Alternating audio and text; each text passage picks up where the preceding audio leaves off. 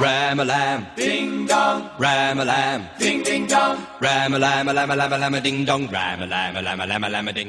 Hallo und herzlich willkommen zur neunten Episode vom Swimcast, deiner wöchentlichen Fortbildungs- und Unterhaltungseinheit rund um das Thema Schwimmen und Schwimmsport. Ich freue mich, dass du wieder dabei bist. Mein Name ist André und wenn du mehr erfahren möchtest, dann besuch mich gerne unter www.swimcast.de oder folge mir auf Twitter oder Instagram. Die Themen der heutigen Sendung sind äh, sehr klar strukturiert. Zum einen werden wir uns äh, in einem kurzen Abriss mit den chinesischen Schwimmmeisterschaften beschäftigen und dann direkt überleiten zur International Swimming League, zur ISL, die am Dienst, am Mittwoch ihre äh, Eröffnungspressekonferenz gegeben hat zur zweiten Saison. Dann wird es weitergehen mit einer Aufgabe der Woche. Es gibt wieder eine Wissenschaft der Woche und natürlich werden wir uns im Landtraining der Woche mit interessanten Aufgaben auseinandersetzen, um das Training für dich und deine Sportler in den kommenden sieben Tagen interessanter und unterhaltsamer zu gestalten. Es ist Freitag früh und wie jeden Freitag komme ich frisch vom Frühtraining. Wir haben von 6 bis 7.15 Uhr Wasserzeiten bekommen und dürfen dort uns im ganzen leeren Becken vergnügen. Inzwischen ist es auch sehr, sehr dunkel draußen, sodass wir nicht mehr im Sonnenaufgang, sondern in den Sonnenaufgang hinein trainieren. Hat ein bisschen was Erhabendes, auch wenn da die Augen gerade am Ende der Woche, wenn man dann das Wasser bzw. die Schwimmhalle verlässt, etwas schwerer werden. Trotzdem sitze ich jetzt hier vor dem Mikrofon, um ein bisschen aus meinem Alltag zu erzählen und um euch die Neuigkeiten aus der Schwimmsportwelt etwas näher zu bringen. Wie sah der Alltag aus in der letzten Woche? Wir haben am kommenden Wochenende, am 19. und 20. September tatsächlich unseren ersten offiziellen vereinsübergreifenden Wettkampf und zwar werden wir im Dortmund im Freibad im äh, Schatten des Signal Iduna Parkes des BVB Stadions äh, auf den Startblock klettern und mal gucken, was so die letzten Wochen gebracht haben und wie gerade der aktuelle Leistungsstand ist. Das Ganze ist ein bisschen Freibad-Feeling, das heißt, ähm, könnte schwierig werden mit Bestzeiten, aber im Großen und Ganzen geht's ja auch darum, so die, die Leistung abzurufen, wo sind Defizite, wo müssen wir noch dran arbeiten, ähm, gerade in Bezug auf Start, Wendentechnik oder auch die ganze große Block äh, Wasserlage, Vortrieb, Widerstandsreduktion. Dementsprechend bereiten wir uns auch seit äh, dieser Woche im Training darauf vor. Das heißt, wir haben das Krafttraining ein bisschen umgestellt, weniger umfangsbetont, also 10 bis 15 Wiederholungen, sondern deutlich mehr in den Kraft, äh, in den Maximalkraftbereich rein. Also nur noch maximal fünf Wiederholungen, also einmal Warm-up-Set, 15, 15 Mal. Und dann ähm, geht das Ganze in die Maxkraft, also so viel Gewicht wie möglich, sodass gerade eben noch fünf Wiederholungen machbar sind. Wenn das nur drei sind, ist auch okay. Wenn es sieben sind, ist eigentlich schon zu viel, kein Maximalkraft mehr. Ähm, das Ganze spiegelt sich auch im Wasser wieder. Auch dort sind wir etwas kürzer und intensiver unterwegs, um in die Richtung Wettkampfvorbereitung zu gehen. Das war jetzt bei der einen oder anderen Stelle auch mal ganz klar an Zeiten, an Angangszeiten orientiert und ausgerichtet, um den Sportlern ein Gefühl zu geben, okay, wie fühlt sich das überhaupt an nach dem Start? Ich springe rein und ich bin ja sofort schnell und damit die Sportler lernen und verstehen, dass sie nicht direkt Vollgas geben müssen und sich auspowern müssen, sondern sowieso erstmal ein großes Tempo haben und sich die Energie lieber für die letzten Rennmeter aufbewahren. Ob das nächste Woche Niederschlag findet in sehr guten und sehr, sehr guten Leistungen, das werden wir dann sehen, ob da ein Lerneffekt stattgefunden hat. Neben dem, dass wir ähm, da jetzt etwas kürzer und intensiver geworden sind, stand auch mal wieder etwas mehr der Spaß im Vordergrund. Das heißt, wir haben ähm, geguckt, äh, äh, wie kann man denn mal wieder das Lachen und die Freude in den Trainingsalltag bringen. Eine Variante von mir war, ähm, das habe ich, weiß ich nicht, ob ich das letzte Woche schon mal erwähnt habe.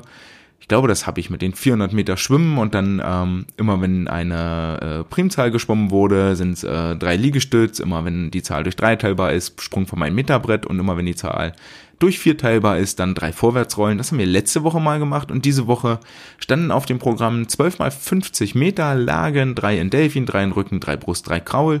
Und in diesen 12 mal 50 waren alle Starts von oben und ähm, es sollten insgesamt sechs verschiedene Sprung- und Startvarianten äh, gezeigt werden.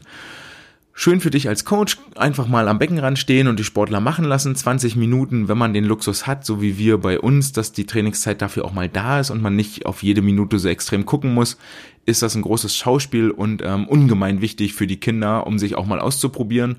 Und für dich als Trainer bekommt man da auch mal einen Einblick, äh, wer ist überhaupt mutig, wer traut sich mal was? Und für wen ist okay, ich spring mal mit dem rechten Bein ab und jetzt springe ich mal nur mit dem linken Bein ab. Schon äh, ein echter Schritt. Das ist für vielleicht für beide, für beide mutig, ob jetzt mal linkes Bein, mal rechtes Bein oder für denjenigen, der sich sagt, ah, ich probiere jetzt das erste Mal ein Rückwärtssalto und den nicht so ganz hinkriegt. Ähm, beides erfordert sicherlich Mut für die Sportler, aber ein bisschen unterhaltsamer ist natürlich der Rückwärtssalto und das sind auch eigentlich die Sportler, die mir mal ein bisschen lieber sind.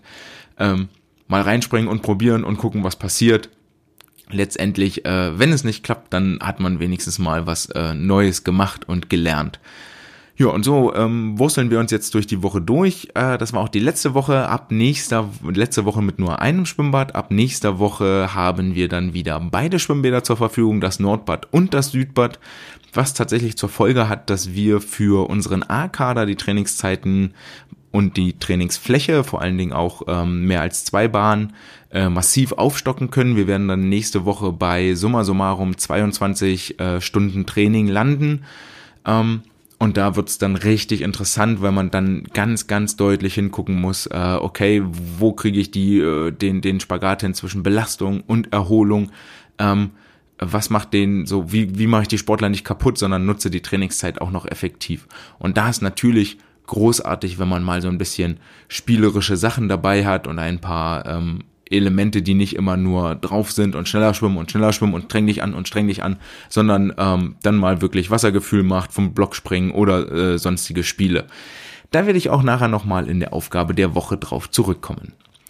Der zweite Punkt, der sich in der letzten Woche zugetragen hat, ähm, das ging gar nicht groß rum, aber ich finde das trotzdem sehr bemerkenswert. Ähm, und zwar hat der chinesische Schwimmverband seine ähm, chinesischen Meisterschaften neu strukturiert. Ähm, und zwar sind die chinesischen Schwimmmeisterschaften, und zwar offene Klasse, auch ein äh, Landtest jetzt mit inkludiert. Und das muss man sich so vorstellen, dass die Sportler vor dem ersten Wettkampftag einen äh, Landtraining, Athletiktraining absolvieren müssen. Das besteht aus insgesamt vier Aufgaben. Zum einen müssen die Sportlerinnen und Sportler einen 30-Meter-Sprint absolvieren, dann einen 3-Kilometer-Lauf, dann gibt es eine maximale Anzahl Klimmzüge und zu guter Letzt einen Counter-Movement-Jump, also einen äh, Sprung nach oben, maximale Sprunghöhe. Dort werden die ganzen Daten ähm, aufgezeichnet und am Ende in ein Punktesystem umgerechnet. Dann am nächsten Tag beginnt der Wettkampf und äh, geht ganz normal los. Vorläufe starten und die 16 schnellsten Sportler aus den Vorläufen qualifizieren sich dann für die Halbfinals. Und aus diesen Top 16 ähm, werden dann die acht Sportler ermittelt, die im Landteil die höchste Punktzahl erreicht haben und die dürfen dann im Finale auf den Startblock steigen und den chinesischen Meister unter sich ausschwimmen. Das heißt, wenn du in den Vorläufen der schnellste warst, aber leider nur null Liegestütz und äh, überhaupt keine drei Kilometer laufen kannst, äh, null Klimmzüge und keine drei Kilometer laufen kannst, dann wirst du im Finale nicht auf den Startblock steigen. Hintergrund der ganzen Geschichte ist natürlich, dass man den Athletikteil ein bisschen stärken will und dafür sorgen will, dass die chinesischen Schwimmerinnen und Schwimmer auch ähm, den Anforderungen bei den Hauptevents gewachsen sind, wo es um äh, Vorlauf, Halbfinale, Finale geht, wo es vielleicht auch darum geht, viele Starts auf höchstem Niveau zu absolvieren. Und dort wurde wohl ein Defizit festgestellt, weshalb jetzt über diese Schiene der Versuch unternommen wird, das Ganze ein bisschen zu verbessern und zu ähm, ja, voranzubringen, dort äh, für bessere Ergebnisse der chinesischen Teilnehmer zu sorgen. Damit machen wir den Bogen von den chinesischen Sportlerinnen und Sportlern, die ja bei den großen FINA-Events äh, partiell doch sehr präsent sind, ähm, zu den generell abgesagten Events in diesem Jahr. Und zwar wird es ja von der FINA dieses Jahr weder eine Weltcup-Serie noch eine Schwimm-Weltmeisterschaft geben. Es gab zwei, drei Stationen in China, ähm, der Championship Series, die aber großteils unter ferner Liefen stattfand und unter Ausschluss der Öffentlichkeit und der, der, der Medienpräsenz.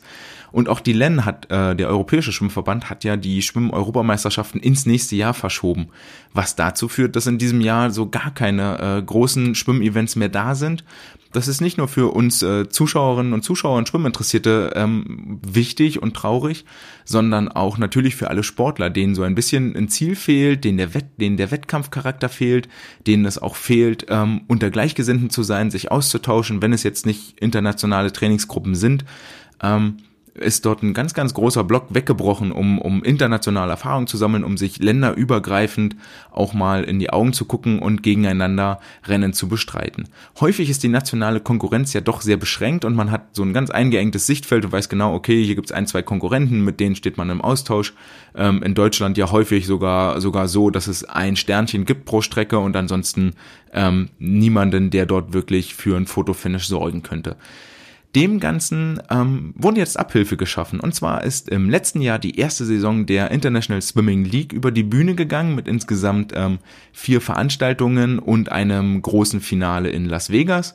Und dieses Konzept wird in diesem Jahr beibehalten. Die, am Mittwoch gab es die Pressekonferenz vom Gründer der International Swimming League und den Technical Directors wo die Pläne für die kommende zweite Saison gerade unter den Rahmenbedingungen der Corona-Pandemie vorgestellt wurden. Die ganze Pressekonferenz hat ungefähr zwei Stunden gedauert und ähm, hat für reichlich Anklang gesorgt. Dort waren äh, namhafte Coaches vertreten, auch ähm, zahlreiche Online-Portale, die ähm, dem Ganzen beige beigewohnt haben. Und alle wollten wissen, wie geht das ISL-Konsortium jetzt mit den äh, Corona-Auflagen um und wie versucht es denn die zweite Saison über die Bühne zu bringen. Vielleicht ein bisschen ähm, Einschub dafür davor. Ähm, das darf man sich nicht vorstellen wie deutsche Fußball-Bundesliga oder ähnliches, sondern eher ein bisschen wie die, wie die amerikanische NBA oder NHL. Das Ganze ist ähm, eher ein Franchise-geführte Geschichte.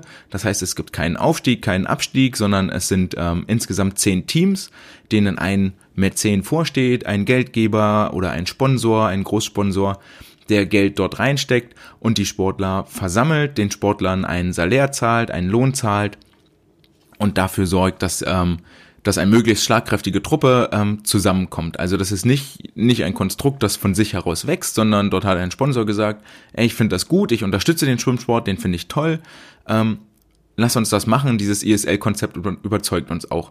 Was ist dieses ESL-Konzept? Ähm, die grundsätzliche Idee dahinter ist, und das wurde auch mehrfach betont von dem Gründer, dass es darum geht, Legenden zu erschaffen, dass es darum geht, ähm, äh, äh, äh Emotionen zu schüren. Das war auch so ein bisschen Buzzword-Bingo, ne? Emotionen, Drama. Man möchte das Ganze mehr in ein Showlicht rücken und ähm, für die Zuschauer vor allen Dingen auch in ein handliches, überschaubares Format packen. Es soll weg davon rücken, dass es nur den Blick auf die Uhr gibt, oh, ist die jetzt schneller geschwommen oder langsamer, sondern es soll um Sieg und Niederlage gehen. Das, das steht im Vordergrund und die Zeit soll nur zweitrangig sein. Meiner Meinung nach eine Idee, die, die wirklich ähm, funktionieren kann. Und ähm, im letzten Jahr habe ich da auch ein paar Mal reingeguckt und wirklich auch funktioniert.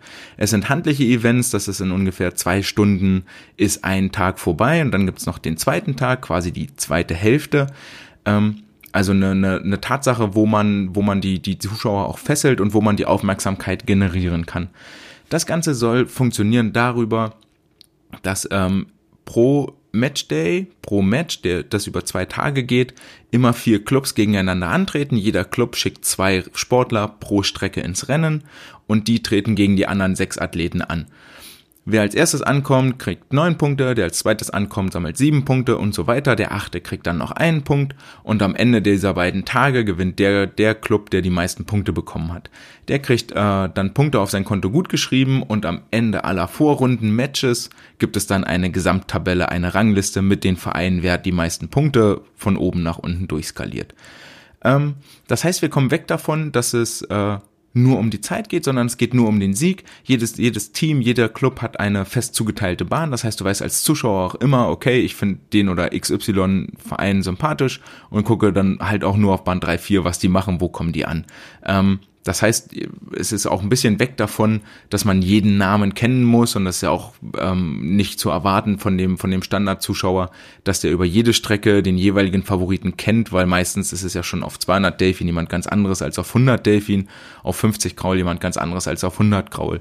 Und ähm, hier geht's jetzt nur darum, ähm, und das macht ja auch dann den Reiz von Olympia aus, dass man dort für die Nation mitfiebert und gar nicht für die Person als solche. Und hier ist es ähnlich. Man soll also für einen Verein, für einen Club mitfiebern und das Ganze ähm, mit schöner Präsentation, mit DJ, mit Abdunklung, mit Einlauf, mit Einmarsch, ähm, mit den Mannschaften am Beckenrand. Wir hier in Deutschland kennen das vielleicht ein bisschen von der DMS, auch wenn die DMS sehr eingestaubt ist und in meinen Augen auch aus dem Grund nicht funktioniert weil man bei der DMS natürlich FINA-Punkte sammelt und am Ende ein Ranking entsteht. Das ist alles ein sehr, sehr guter Ansatz. Aber am Ende des Tages stehen dort pro Verein äh, fünfstellige Punktsummen drauf. Und das ist für den Zuschauer nicht mehr vermittelbar. Diese fünfstelligen Punktsummen äh, kriegt man nicht mehr erfasst. Also selbst beim Basketball, wenn es 130 zu 120 ausgeht, ist so, mh, mm, okay, sechs Ziffern, zwei Zahlen, äh, zehn Punkte Unterschied. Ist das jetzt viel? Ist das jetzt wenig? War das knapp? So, man kann es nicht deuten. So, du willst ein Ergebnis haben, und da, da, wo, wo sofort klar ist, oh, guck mal hier, das war aber spannend. Ähm, und das möchte die ISL auch beheben, so dass es quasi ähm, ein Match gibt. Das geht über zwei Tage und am Ende kriegt der siegreiche Club von den vier, die dort antreten, vier Punkte, der zweite drei, zwei, eins und so weiter und so fort. Und dann gibt's am Ende, wie gesagt, diese Abschlusstabelle. Ähm, Genau, wie ist das Ganze aufgebaut? Zehn Clubs, äh, jeweils vier treten pro Match an. Es gibt, äh, jeder Club schickt zwei Athleten pro Strecke auf den Startblock und jeder Club besteht aus 20 bis maximal 32 Aktiven. Die dürfen munter quer durch die Welt zusammen, äh, ich sage jetzt mal zusammengeklaubt werden, ähm, sodass äh, äh einzelne Teams entstehen. Da sind jetzt auch viele, acht Deutsche insgesamt dabei in diesem Jahr und die ähm, einzelnen Clubs haben jeweils Heimatländer. Da gibt es in diesem letzten Jahr waren das vier Clubs aus Europa, eines in London, eines in Paris, eines in Neapel, eins in äh, Budapest. In Neckars-Ulm, die Neckars-Ulmer Sportunion wollte im letzten Jahr schon mitmachen, wollte dieses Jahr auch mitmachen. Das hat am letzten Jahr nicht geklappt, weil das Teilnehmerfeld nochmal reduziert wurde in einer kleineren Variante. Warum es dieses Jahr nicht geklappt hat, ähm, ich denke mal, weil es schon vier europäische Teams gibt. Dazu kommen vier amerikanische Teams aus dem letzten Jahr. Äh, eins in Washington, eins in New York, äh, eins in Kalifornien und eins in LA beheimatet. Und da wollte man jetzt die ganze Sache vermutlich global weiter aufspannen, sodass noch ein Team aus Kanada mit dazu kommt, die Toronto Titans, und ein Team in Japan beheimatet ist, und zwar die Tokyo Frog Kings. Ähm, Genau, um dort einen weltumspannenderen Markt äh, zu schaffen. Jetzt fragt man sich natürlich, was habe ich als Sportler davon, außer dass ich ein bisschen äh, gegen internationale Athleten äh, racen darf.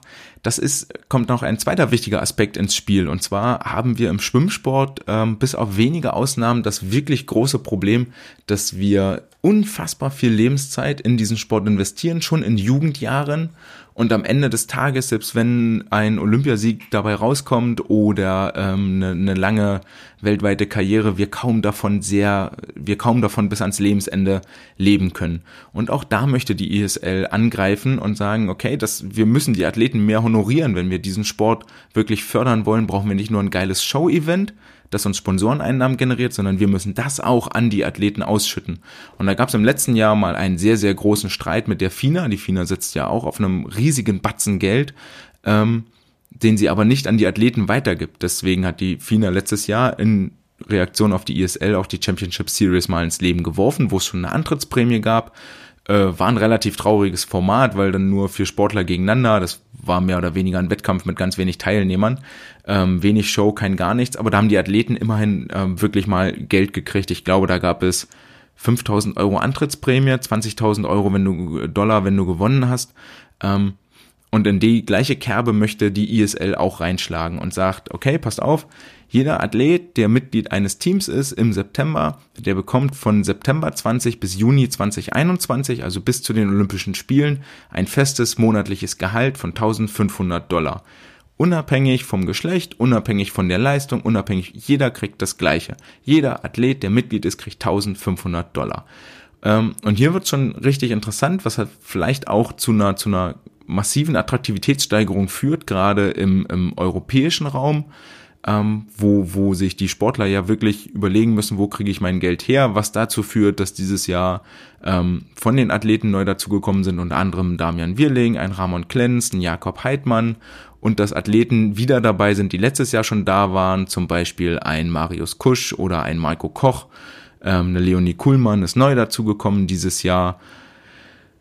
Mm, wir sind acht insgesamt. Mehr fallen mir gerade nicht ein. Können wir gleich nochmal gucken. Ähm, also die, die, die bekommen jetzt ein monatliches festes Salär und haben etwas, mit dem sie planen können, mit dem sie ihren Lebensunterhalt bestreiten können. Plus dem, dass die ähm, ISL erkannt hat, hier Corona, großer Einschnitt und wir haben viele Einnahmenverluste, bekommen die Athleten zehn Prozent aller Sponsoring-Einnahmen ausgeschüttet, ähm, das sogenannte Solidarity Program.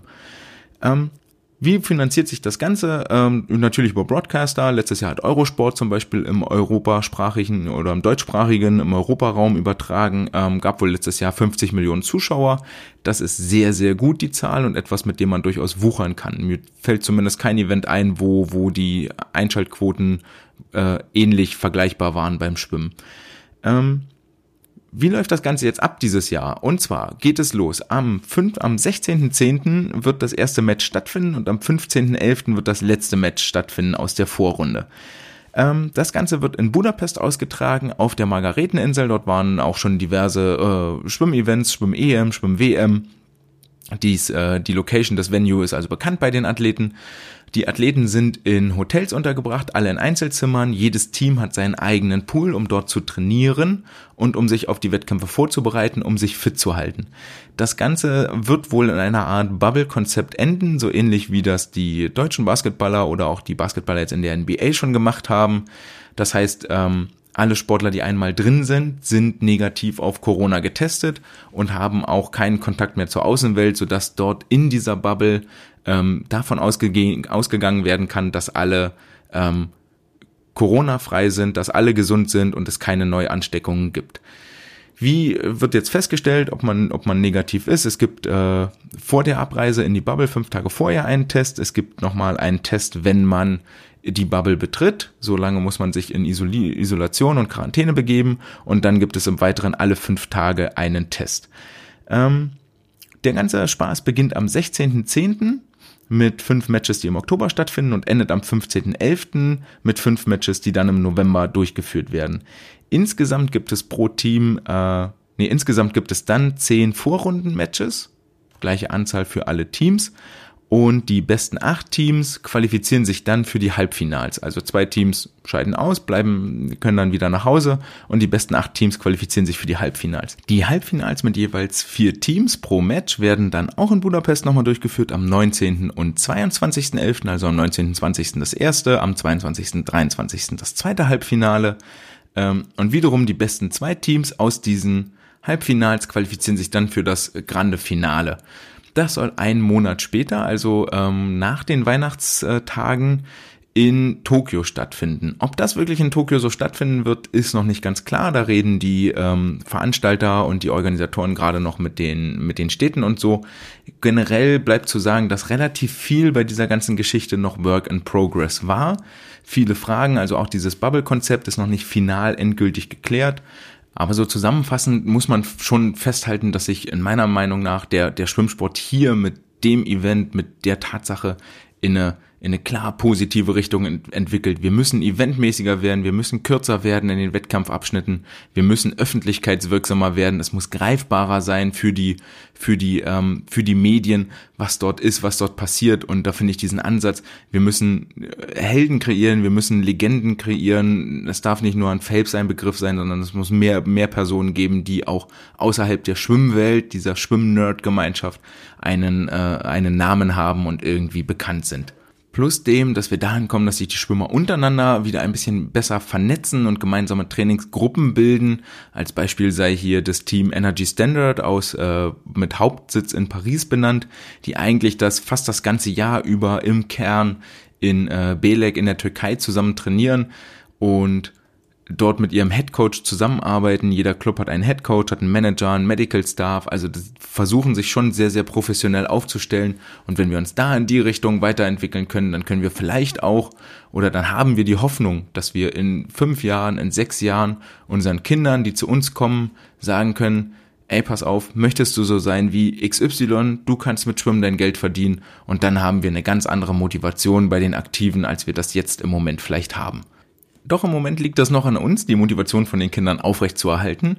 Und ich äh, komme nochmal zurück an den Anfang, den ich dort gemacht habe. Und zwar ähm, habe ich dort gesagt, dass wir hingucken müssen, dass wir den Kindern ein bisschen Spaß und Freude mit auf den Weg geben, wenn sie zum Schwimmtraining kommen. Und dem widmet sich die Aufgabe der Woche in dieser Woche, die wirklich nur einen ganz reinen, stumpfen Freuden, Unterhaltung, wir machen Abwechslung im Training Aspekt hat, und zwar das äh, Schwimmmonopoly. Das ist entstanden aus einer Idee, das habe ich aus äh, Bamberg, Bayreuth, ich glaube aus Bayreuth mal zugeschickt bekommen im Rahmen der A-Lizenz-Ausbildung. Äh, habe das jetzt mal modifiziert und neu aufgezogen, die Aufgaben ausgetauscht, ähm, etwas weniger Bayern-spezifisch gemacht, sondern versucht allgemeiner zu halten. Und dieses Spielfeld für das Schwimmmonopoly findet ihr auf der Homepage auf swimcast.de unter den Downloads zusammen mit einer ganzen Vielzahl der anderen Aufgaben der Wochen, die ich euch dort zur Verfügung stelle. Also könnt ihr von mir aus speichern, runterladen ähm, und dann mit euren Kindern durchspielen. Ihr könnt die Sache sicherlich auch noch erweitern und ähm, überlegen, wie ihr das Konzept mit dem Häuser bauen oder mit dem Geld mit einbringt. Das habe ich jetzt nicht vorgegeben, aber dort liegt das Spielfeld für euch bereit. Nehmt den Würfel mit, nehmt Spielfiguren mit oder ähm, Centmünzen, Euromünzen und dann können die Sportler ihre Figuren über das Spielfeld setzen. Als zweites geht das dann im äh, Landtraining weiter. Und zwar äh, habe ich im Landtraining, das ist jetzt schon zwei Wochen her, auch mal wieder versucht, einen völlig neuen Reiz zu setzen und der ist ähm, im Krafttrainingskreisen gar nicht so unbekannt, aber bei uns äh, in Schwimmerkreisen irgendwie nie so richtig zur Geltung gekommen. Und zwar nennt sich der ganze Spaß äh, Work to Failure, also ähm, Arbeiten bis zum Versagen oder bis zur Erschöpfung, ähm, ja, so in die Richtung. Wie ist das ganze Konzept aufgebaut? Äh, relativ simpel, relativ stumpf, dauert eine Weile, aber äh, lohnt sich sehr, zumindest sind meine Sportler da sehr gut drauf angesprungen. Es war mal wieder auch wieder neue Reize, was anderes, ähm, hat eine Menge Spaß dabei und ich musste wenig eingreifen, sondern die haben sich da selber getriggert und äh, gechallenged. Ähm, das Ganze läuft wie folgt ab. Ihr macht eine, nehmt euch eine Station, Beispiel in Bankdrücken, packt dort ein Gewicht drauf, sodass die Athleten irgendwie maximal 15 Wiederholungen schaffen. Wenn sie nur 14 schaffen, ist das auch völlig okay. Wenn sie 13 schaffen, ist auch okay. Wenn sie 17 sind, ist auch okay. Es spielt nicht die ganz große Rolle, aber wirklich so lange arbeiten, bis sie das Gewicht nicht mehr hochkriegen. Dann helft ihr mit, ne, legt die Stange ab, nehmt irgendwie die ein, eine Quantität runter, irgendwie zweieinhalb Kilo pro Seite, also fünf in der Summe oder fünf pro Seite. Das könnte vielleicht zu viel sein. Ähm, genau, kurze Pause, 30 Sekunden. Das ist ja dann quasi der Gewichtwechsel. Stange wieder äh, hochnehmen, drücken, bis es nicht mehr hochgeht. Dann das gleiche Spielchen wieder. Fünf Kilo runternehmen, Stange, arbeiten, bis nicht mehr geht. So lange, bis der Sportler am Ende des Tages nur noch die Stange hoch und runter bewegt. Das kann eine Weile dauern, aber ähm, es sorgt dafür, dass der Muskel immer wieder bis zur Erschöpfung belastet wird. Und in der Regel schaffen sie, wenn sie einmal wirklich bis zur Erschöpfung gearbeitet haben, und das muss man einmal wirklich klar machen, Erschöpfung an der Stelle bedeutet wirklich, ich kriege die Stange nicht mehr hoch. Nicht, ich denke, ich kriege sie nicht mehr hoch, sondern wirklich der Punkt, ich kriege sie nicht mehr hoch. Am Beispiel Liegestütz ist das dann sehr einfach demonstriert, wenn der Sportler sich nicht mehr von der tiefsten Position hochdrücken kann, dann ist die Erschöpfung erreicht. Kann man nämlich auch mit Liegestütz machen oder mit Kniebeugen oder mit der Beinpresse oder ähm, mit Sit-Ups dauert sehr lange, aber vielleicht mit einer schwereren Variante von Sit-Ups, ähm, mit, mit dem altbekannten Klappmesser oder ähnlichem. Ähm, dort auch so lange, bis sie nicht mehr hochkommen, bis es nicht mehr geht. Und dann 30 Sekunden Pause, wieder von vorne anfangen, bis es nicht mehr geht. 30 und so weiter, bis wirklich nur noch ein, ein Liegestütz möglich ist. Großartiges Konzept, probiert es aus, ähm, geht da mal rein und ihr habt mal wieder etwas Neues und anderes gemacht auf gar keinen Fall neu und anders, sondern ähm, altbekannt, aber wissenschaftlich untersucht in der Wissenschaft der Woche ist der Einfluss der Rumpfmuskulatur auf die Schwimmleistung. Ist inzwischen ähm, allgemein Common Sense, also allgemein anerkannt, dass die Rumpfmuskulatur einen wesentlichen Einfluss hat auf die Schwimmleistung. Aber inwiefern genau oder ähm, welche Übungen dort vielleicht beitragen, beziehungsweise das Ganze mal quantifiziert, ähm, findet man dann doch immer eher selten, sondern es ist meistens ein Trainerwissen, was weitergegeben wird.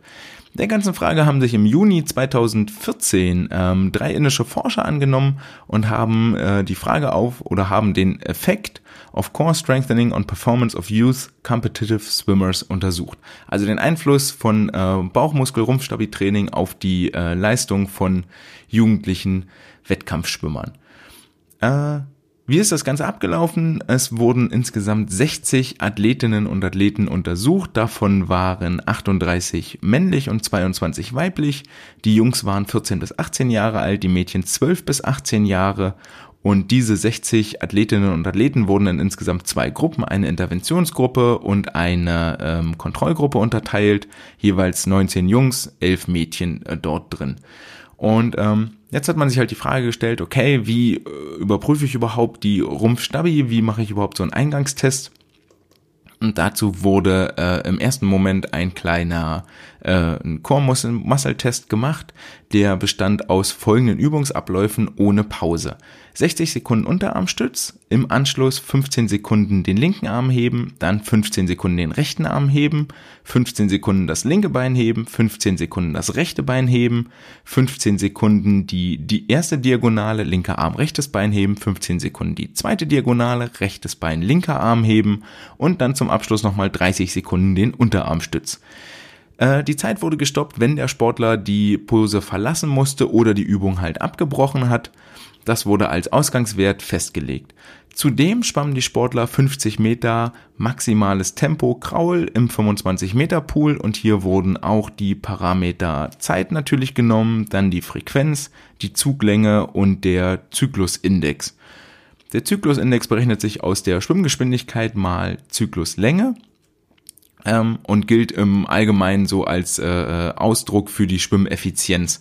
Wir hatten das, wie gesagt, schon mal vor einigen Wochen, das habe ich letzte Woche schon mal erwähnt, beim Thema Schwimmgolf, wo es darum ging, mit weniger Zügen die gleiche Zeit zu schwimmen oder mit gleich viel Zügen schneller zu schwimmen. Das ist ja im Prinzip das, was dort passiert. Im Anschluss daran ähm, haben sich die beiden Gruppen geteilt, haben das gleiche Schwimmtraining gemacht, aber die Interventionsgruppe hat zusätzlich noch ein kontrolliertes äh, Rumpfstabi-Training gemacht und zwar an drei Tagen pro Woche, wobei jede Einheit dann nochmal zusätzlich 30 bis 60 Minuten gedauert hat. Hier haben die Sportler zwei Wochen lang die gleichen sechs Übungen gemacht, in den nächsten zwei Wochen sechs äh, andere Übungen bekommen, die meist, die in der Regel eine Fortentwicklung der Ausgangsübungen waren und in der fünften und sechsten Woche dann nochmal eine Fortentwicklung der Ausgangsübungen variiert. Ähm, welche Übungen waren das? Die erste Übung war, die Unter, war der Unterarmstütz, die zweite Übung war der Seitarmstütz, die dritte Übung war das Bridging, also wo der Sportler auf dem Rücken liegt, Füße sind aufgestellt und dann die Hüfte hochhebt, das sind quasi nur noch auf den Füßen und auf dem Schultergürtel liegt, gerade Linie von den Hüften über die, äh, von der Schulter über die Hüfte zu den Knien. Die dritte Übung nannten sie hier Bird Dog, also im Vierfüßlerstand rechten Arm ausstrecken, linkes Bein ausstrecken und halten.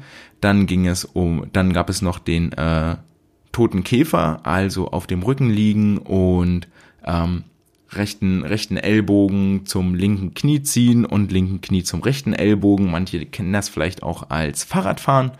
Und die letzte Übung war der Leg Drop, auch wieder in Rückenlage, die Beine angehoben, rechter Winkel im Kniegelenk, das ist ähm, genau rechter Winkel in der Hüfte, im Kniegelenk und dann jeweils zur Seite kippen lassen, nach links, nach rechts. Das waren die Übungen in den äh, ersten zwei Wochen.